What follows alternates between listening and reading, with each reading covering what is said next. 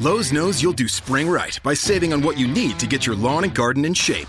We do it right too, with deals to help you save every day, like four bags of premium mulch now for just $10. And buy one, one and a half cubic foot bag of Miracle Grow vegetable and herb garden soil. Get a Bonnie Basics plant for free. Whatever's on your spring to do list, do it right for less. Start with Lowe's. Offers valid through 5 1 while supplies last. Bonnie offer valid on select 11.8 ounce pots. Valid in store only. See store for details. U.S. only. Excludes Alaska and Hawaii. Yeah. Buonasera teleascoltatori della Tecnopillola, io sono Alex Raccuglia e questa è Tecnopills, una trasmissione di Runtime Radio. E se avete sentito per la prima volta un bel buonasera invece che ciao o buongiorno è perché per la, una delle primissime volte inizio a registrare questa trasmissione, questo episodio di sera, sono le 19.14 del 15, 14, boh, qualcosa di gennaio 2019 e boh, speriamo che questo argomento vi piaccia tantissimo, ma adesso mettiamo la siglas.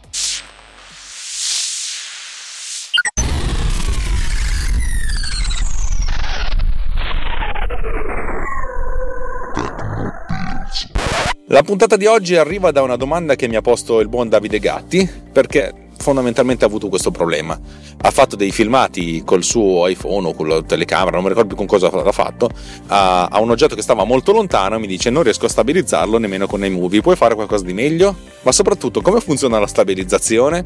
Allora non vi racconterò cosa ho fatto per Davide Gatti, anche perché non ho ancora fatto le cose per Davide Gatti, non ho ancora stabilizzato, ma voglio raccontarvi come funziona la stabilizzazione, perché perché in realtà eh, spesso e volentieri viene vista come una cosa che potrebbe essere semplice, ma in realtà è molto, ma molto, ma molto complessa. Nel frattempo c'è un incidente qui a Milano e allora cerco di... No, non c'è neanche un incidente, c'è essenzialmente uno che deve girare a sinistra. Ma la gente stava aggirandolo come se fosse eh, appestato. Cosa significa stabilizzare un'immagine? Allora, le immagini traballanti e mosse le conoscete tutti. Prendete una telecamera, una, una, macchina fotografica non stabilizzata. Se togliete la stabilizzazione del vostro telefono e, e, inquadrate qualcosa, vedrete che il vostro polso, per il solo fatto che il sangue pulsa nelle vostre vene, e non sto scherzando, eh, fa sì che le immagini vengano, vengano abbastanza mosse. La quantità di mosso dipende ovviamente dalla, dalla, dal livello di zoom. In che senso dipende dal livello di zoom? Ma allora, facciamo finta di tenere in mano un telefono, ok? E di inquadrare qualcosa che sta lontano eh, per qualche motivo perché ci, ci, tremano le mani oppure sem- semplicemente veramente anche gli operatori più bravi sanno che appunto il sangue nelle vene eh, il pulsare del sangue nelle vene comporta delle piccole vibrazioni insomma vediamo che le nostre immagini non sono particolarmente eh, ferme ma c'è qualcosa che si muove ipotizziamo di inquadrare un oggetto molto lontano e di volerlo tenere fermo al centro dell'inquadratura. Se noi lo riprendiamo con un obiettivo molto largo, un grandangolare, beh, le nostre, le nostre vibrazioni, i nostri movimenti saranno relativamente pochi rispetto al punto che c'è eh, in lontananza perché fondamentalmente anche se abbassiamo o, ab- o alziamo il telefono il nostro, il nostro, obiettivo di qualche millimetro e eh beh insomma questi qualche millimetri non saranno non, non si ripercuoteranno tanto su, sull'inquadratura in generale. Se invece inquadriamo con un obiettivo molto lungo con un teleobiettivo questo puntino allora il, nostro soggetto sarà molto più grande nell'inquadratura, ma dato che siamo belli, belli, belli tirati, ogni singolo movimento delle nostre, delle nostre mani eh, si ripercuoterà in maniera molto più sensibile sull'inquadratura, per cui l'inquadratura sarà molto più ossa. Di conseguenza, più un, siamo zoomati, anche se non è un termine eh, particolarmente corretto, usiamolo, cioè nel senso più ci, più ci avviciniamo eh, al nostro soggetto e più i piccoli movimenti comportano dei grandi movimenti dell'inquadratura. Come si fa a stabilizzare l'inquadratura intanto che si fanno le riprese? Beh, credo di averne parlato più di una volta in questo podcast e se, non, se l'ho già fatto, scusate, ma sono arterio, va bene così. E soprattutto l'ho chiesto a, a, Gatti, ma ho già parlato di sta roba? No, non me lo ricordo. Allora, va bene, cavoli suoi, è colpa sua. Eh, ab origine le inquadrature si, si tenevano ferme mettendo la camera su un cavalletto, molto semplice ovviamente.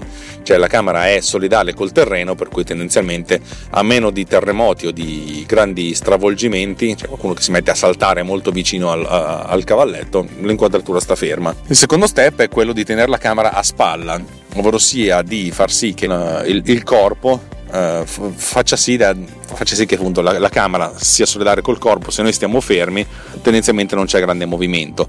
Altra alternativa è quella di utilizzare un monopiede per cui fondamentalmente la camera sta alla stessa altezza del terreno e non si alza e non si abbassa perché sta appoggiata e utilizziamo le nostre due gambe come altri due punti d'appoggio in modo da mantenere quanto più fissa possibile l'inquadratura.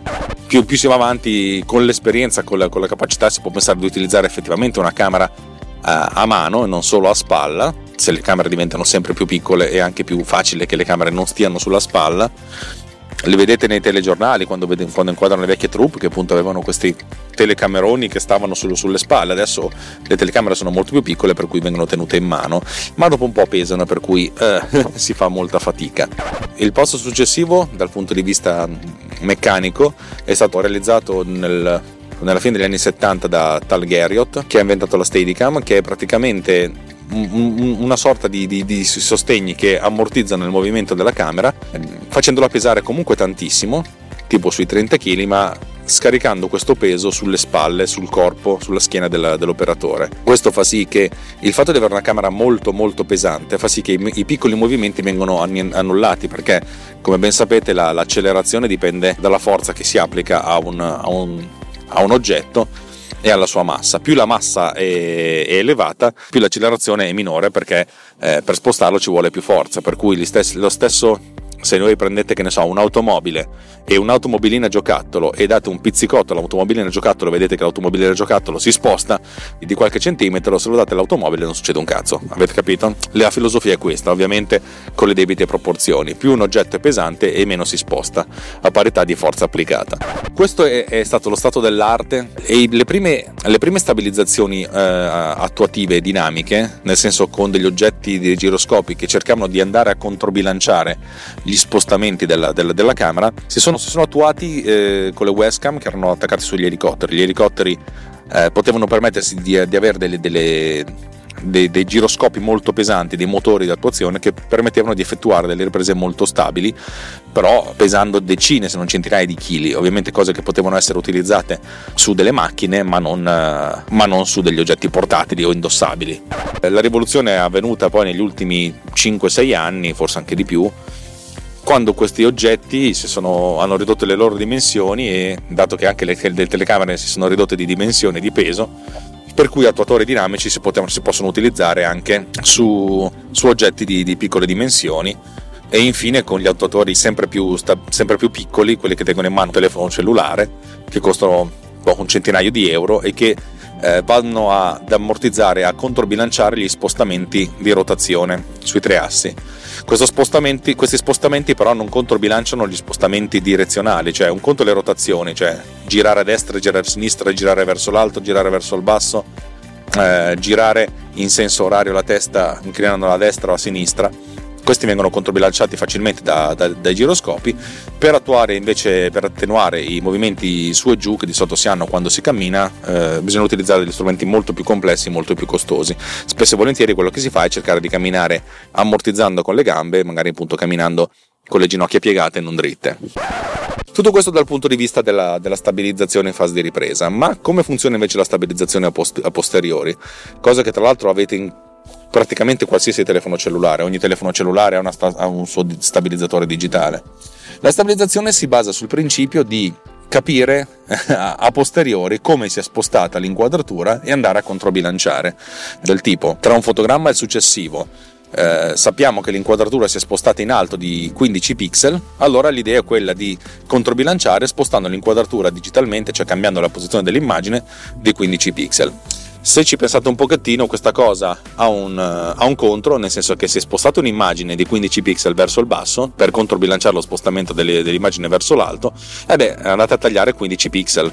Cioè 15 pixel si perdono e rimane un, una parte buia e nera. Motivo per cui spesso e volentieri gli stabilizzatori digitali dei, dei telefoni cellulari, ma anche delle, delle camere digitali, eh, ingrandiscono l'immagine in modo tale da andare a zoomare dentro fino a quando non si, non, non si perde del tutto la, la parte dell'immagine tagliata via.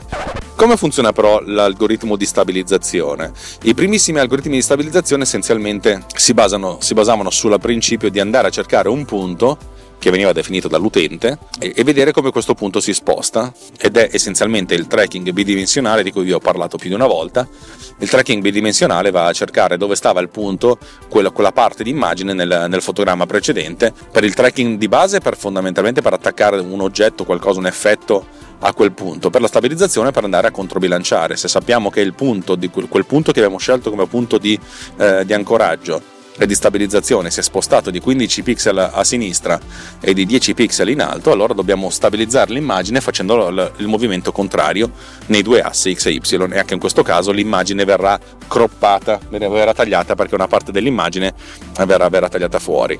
Questa è la prima stabilizzazione ed è fondamentalmente quella che si è fatta ne, agli albori della, del, del, del, video digitale ed è quella che boh, funzionava ma aveva tutti i suoi vincoli. Il primo vincolo è che appunto questo punto, eh, questo, quest'area dell'immagine che volevamo stabilizzare, insomma, rimanesse relativamente comunque costante. Un conto è se inquadriamo l'infinito e sappiamo che l'infinito si sposta un po' di punti, o un altro conto è se noi giriamo comunque l'immagine per cui questo punto che prima magari stava al centro dell'inquadratura dopo si, si trova all'esterno. In questi casi spesso e volentieri, ve lo dico con After Effects, si, a metà della, della, del tracking, se questo punto si sposta tanto, si sceglie un altro punto e si ricomincia da quello, mantenendo però il punto di stabilizzazione iniziale. Questa cosa qui ovviamente ha i suoi limiti, anche perché se il punto si sposta di una frazione di pixel, dato che appunto il mondo non, è, non vive con i pixel, ma va nella continuità, la filosofia, quella di, della maggior parte dei programmi di, di tracking, è quello di eh, andare ad approssimare, ma non, non, per intero, ma andare ad approssimare andando a cercare anche le frazioni di pixel, per cui magari ci si, si capisce che un'immagine si è spostata là, del, in alto non di 10 pixel, ma di 9,8 pixel, eccetera, eccetera, eccetera. Naturalmente la stabilizzazione, come potete capire, fa perdere di risoluzione dell'immagine perché tutto quello che, che, che si sposta su e giù viene perduto e per mantenere l'immagine piena bisogna comunque zoomarci dentro e, o tagliarla via. Il secondo livello è quello della stabilizzazione in cui non si stabilizza soltanto un punto ma se ne stabilizzano due. Ehm, in questo modo si può stabilizzare sia la, l'altezza sia la posizione ma anche la, la rotazione e anche la, la scala. Immaginiamo di voler stabilizzare una casa che sta davanti a noi e prendiamo come primo punto l'angolo in basso a sinistra della casa e come secondo punto l'angolo in basso a destra della casa. Se noi incliniamo leggermente l'inquadratura e, e manteniamo comunque i punti di tracciatura, vedremo che questa, la linea che collega questi due punti si sposta una, eh, verso l'alto, verso il basso e andando a controbilanciare si può effettuare la rotazione delle immagini in modo tale da mantenere la casa eh, perpendicolare o insomma parallela al piano su cui è costruita. E ovviamente se ci avviciniamo e ci allontaniamo, di conseguenza, se questi punti si allontanano tra loro si avvicinano tra loro, noi possiamo anche capire come anche la, la scala vari e di conseguenza possiamo andare a stabilizzare andando a controbilanciare la, la, la, variazione della dimensione. Come vedete tutte queste cose che noi facciamo sono effettivamente delle cose relativamente finte e prevedono comunque degli spostamenti molto limitati, nel senso noi vogliamo inquadrare la casa, cerchiamo di tenerla più dritta possibile, ma insomma poi vogliamo andare a controbilanciare delle piccole modifiche. Queste modifiche, come vi ho già detto, sono più ampie nell'inquadratura, più, il, più abbiamo un obiettivo che eh, fa, fa, un ingrandimento molto grande dell'inquadratura del, del, del, soggetto. Se noi abbiamo un grandangolo, eh, i movimenti saranno pochi, saranno contenuti, se abbiamo un teleobiettivo, i movimenti saranno più ampi. C'è da dire che però è più facile stabilizzare una, un'inquadratura con un teleobiettivo perché più l'inquadratura è con un grandangolo e più abbiamo una distorsione prospettica eh, del, dell'obiettivo, per cui le, i movimenti delle, dei punti saranno distorti nell'immagine e avremo un, un, un effetto eh, proprio di, di, di, di, rotazione della stessa. Eh, un po' come se noi avessimo delle cose che, che si ingrandiscono e si rimpiccioliscono ai bordi dell'immagine. Con, uh, con delle inquadrature molto, molto ravvicinate, con delle inquadrature telate, con uno zoom molto, molto spinto, l'effetto che in realtà si ha non è quello di distorsione ma di un'immagine piatta per cui è come se noi stessimo inquadrando un foglio di carta e ci, mantene, e ci mantenessimo sempre alla stessa altezza. Per cui abbiamo il problema che i movimenti sono più ampi ma la, la, la, il controbilanciamento non va a deformare l'immagine. Mentre se noi cerchiamo di stabilizzare con un, grand, con un grandangolo avremo delle deformazioni più o meno sensibili. Ed è il motivo per cui gli algoritmi di, di stabilizzazione successivi hanno, hanno, smesso di andare a identificare un singolo punto dell'immagine, ma cercano di guardare l'immagine nella sua completezza e capire come effettivamente l'immagine si distorce per andare a, ad effettuare una controdistorsione dell'immagine per andare a bilanciare la, la distorsione stessa dovuta alla, alla, stabilizzazione. Se infatti provate a vedere come, vengono, come si cerca di stabilizzare un'immagine dopo questo tipo di algoritmi, vedrete che c'è una certa distorsione. Ehm, non ci si fa molto caso perché più che altro le parti centrali dell'immagine dove di solito ci sono i soggetti non sono particolarmente distorte, ma le distorsioni sono abbastanza ovvie ai bordi. Ehm, a uno sguardo non attento, tendenzialmente nessuno si accorge della cosa, anzi sembra che l'immagine sia molto stabilizzata, però invece quando si guarda con un occhio un po' più clinico si capisce subito e si vedono queste distorsioni, anzi l'effetto a me eh, dà molto più fastidio.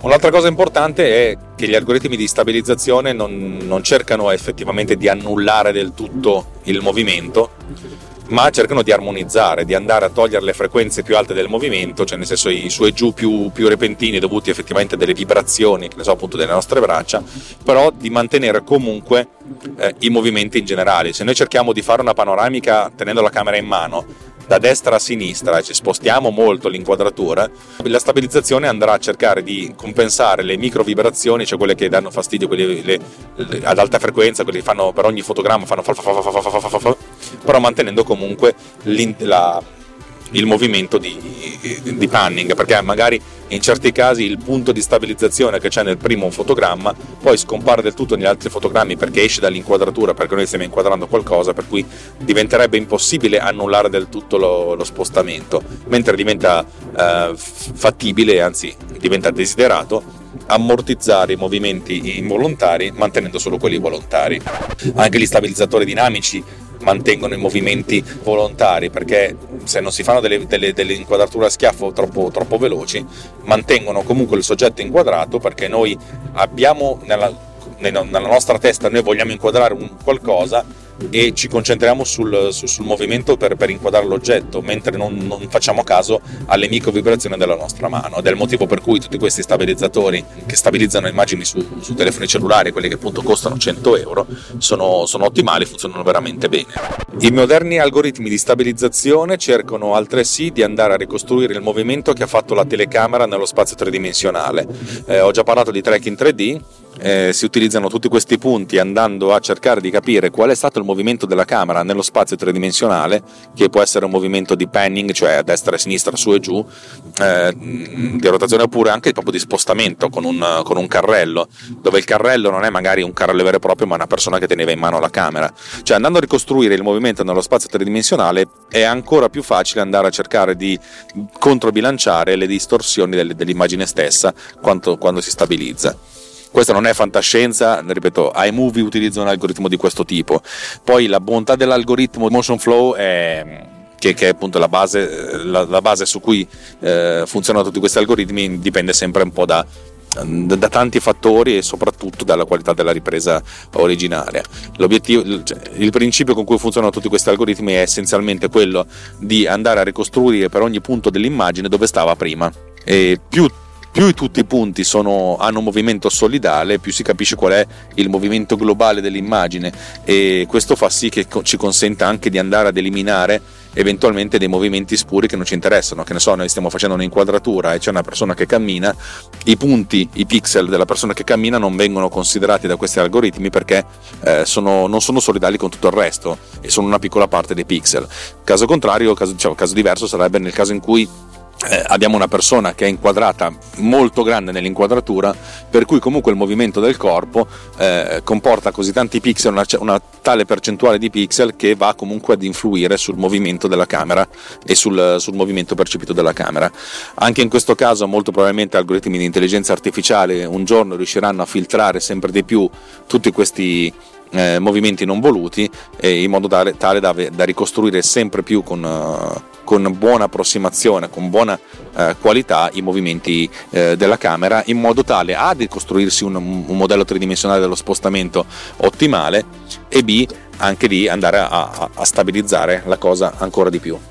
Altra applicazione, e di questo sono abbastanza sicuro di averne parlato un annetto fa, ma ve lo dico lo stesso, non si sa mai che c'è qualcuno di nuovo qui.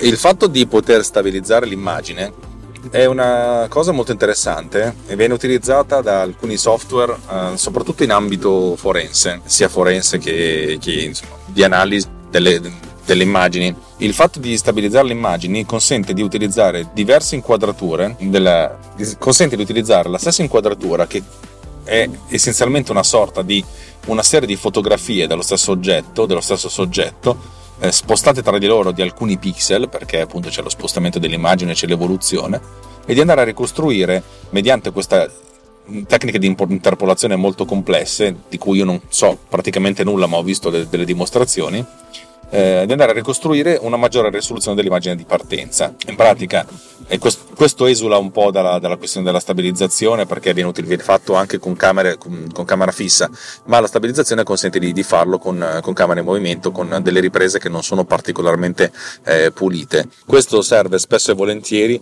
per andare a ricostruire dei, dei dettagli di, da, partendo da, da, immagini riprese, che ne so, da telecamere di sorveglianza o da, da immagini in movimento, che ne so, da telecamere messe su automobili della polizia o telecamere messe su elicotteri, in modo tale da andare a ricostruire dei dettagli che poi possono essere utili per eh, identificare meglio dei soggetti o dei particolari, che ne so, la targa di un'automobile, una singola immagine di una telecamera di sorveglianza, magari genera una, un'immagine molto, molto sfocata, con pochi dettagli, con pochi particolari, però mettendo insieme anche soltanto due secondi di, eh, di, di immagini a 30 fotogrammi al secondo significa mettere insieme 60, 60 immagini e per il, già per il teorema del, del campionamento si, si, può arrivare ad avere una risoluzione molto ma molto ma molto più elevata.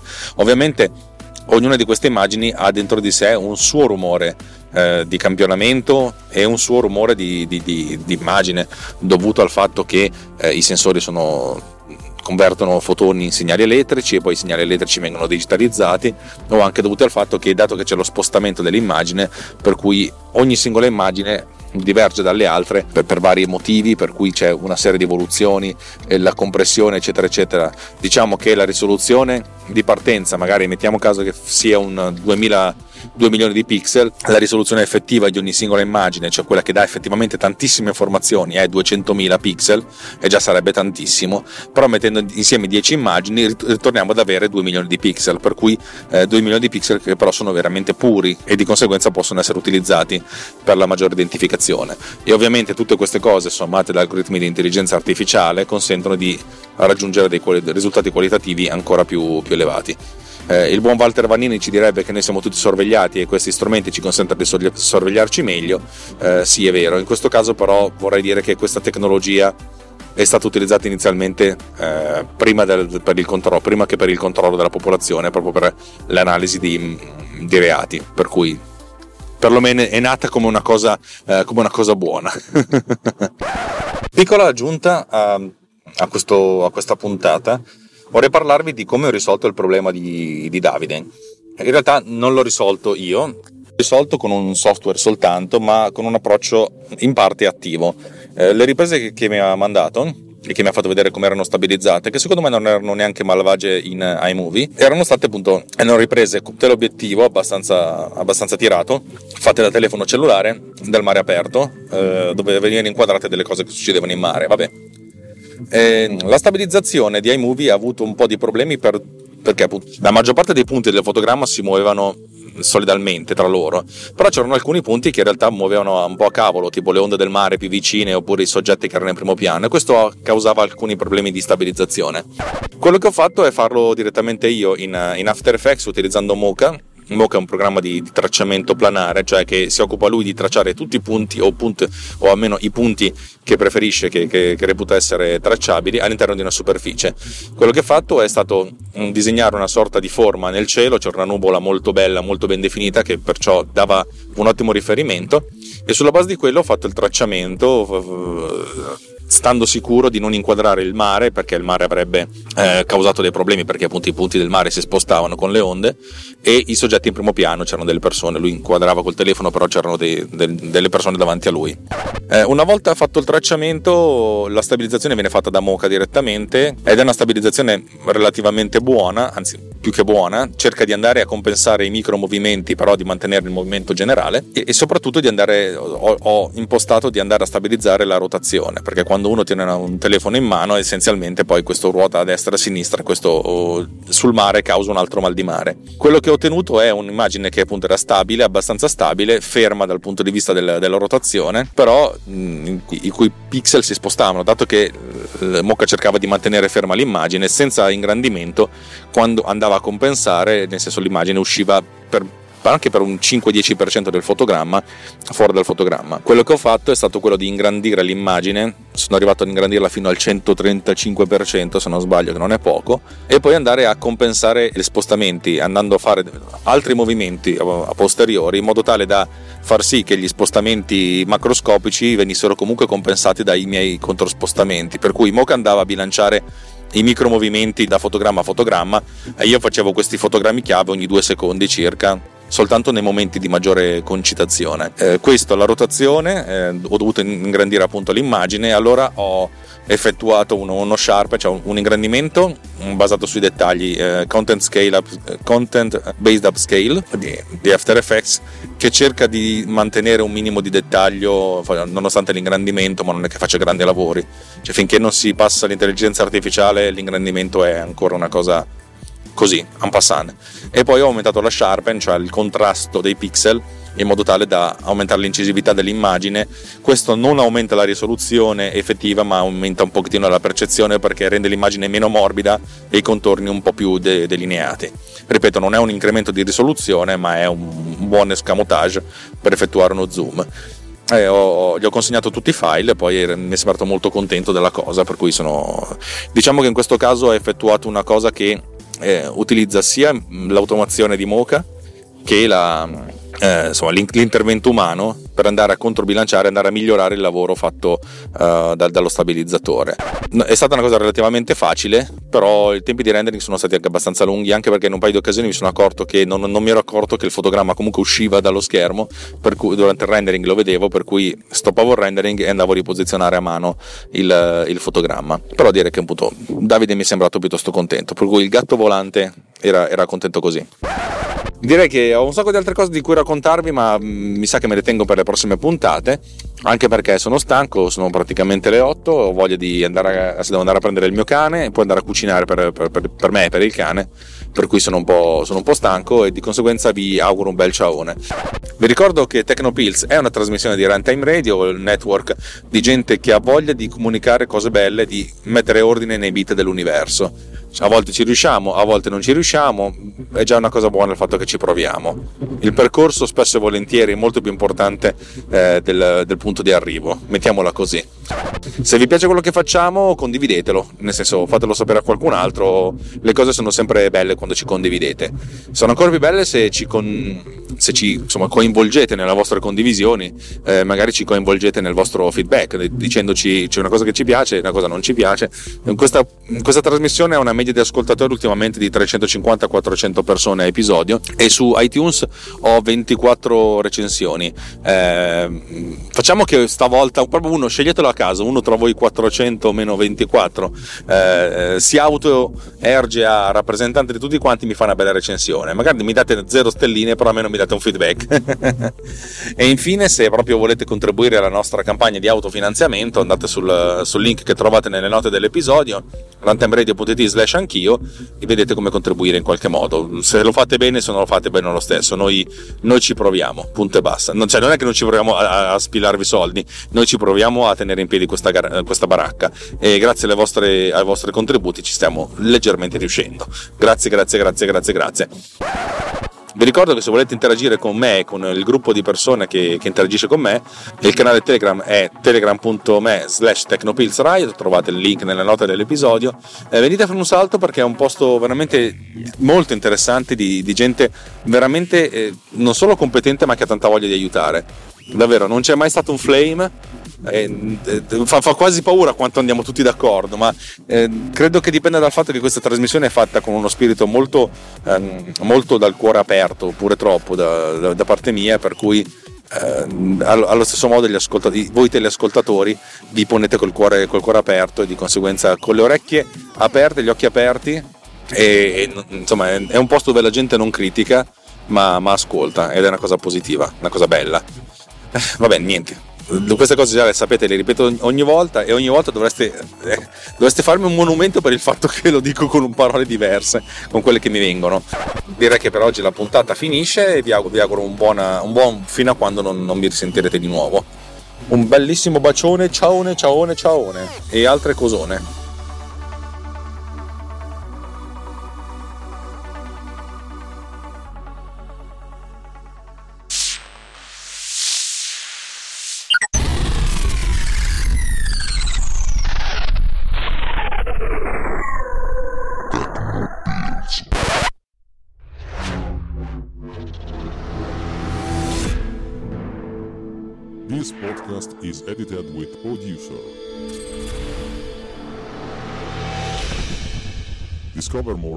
At slash producer. ulti.media slash producer. P-O-D-U-S-C-E-R.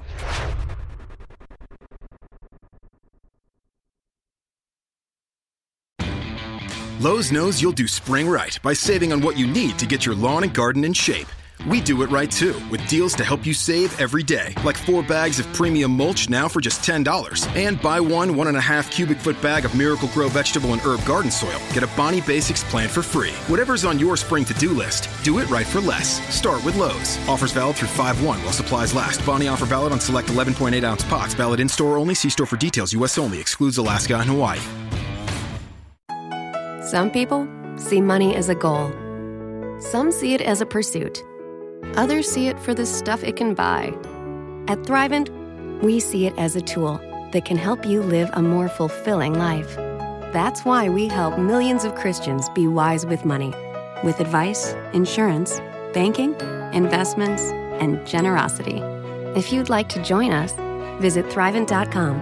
Thrivent, be wise with money.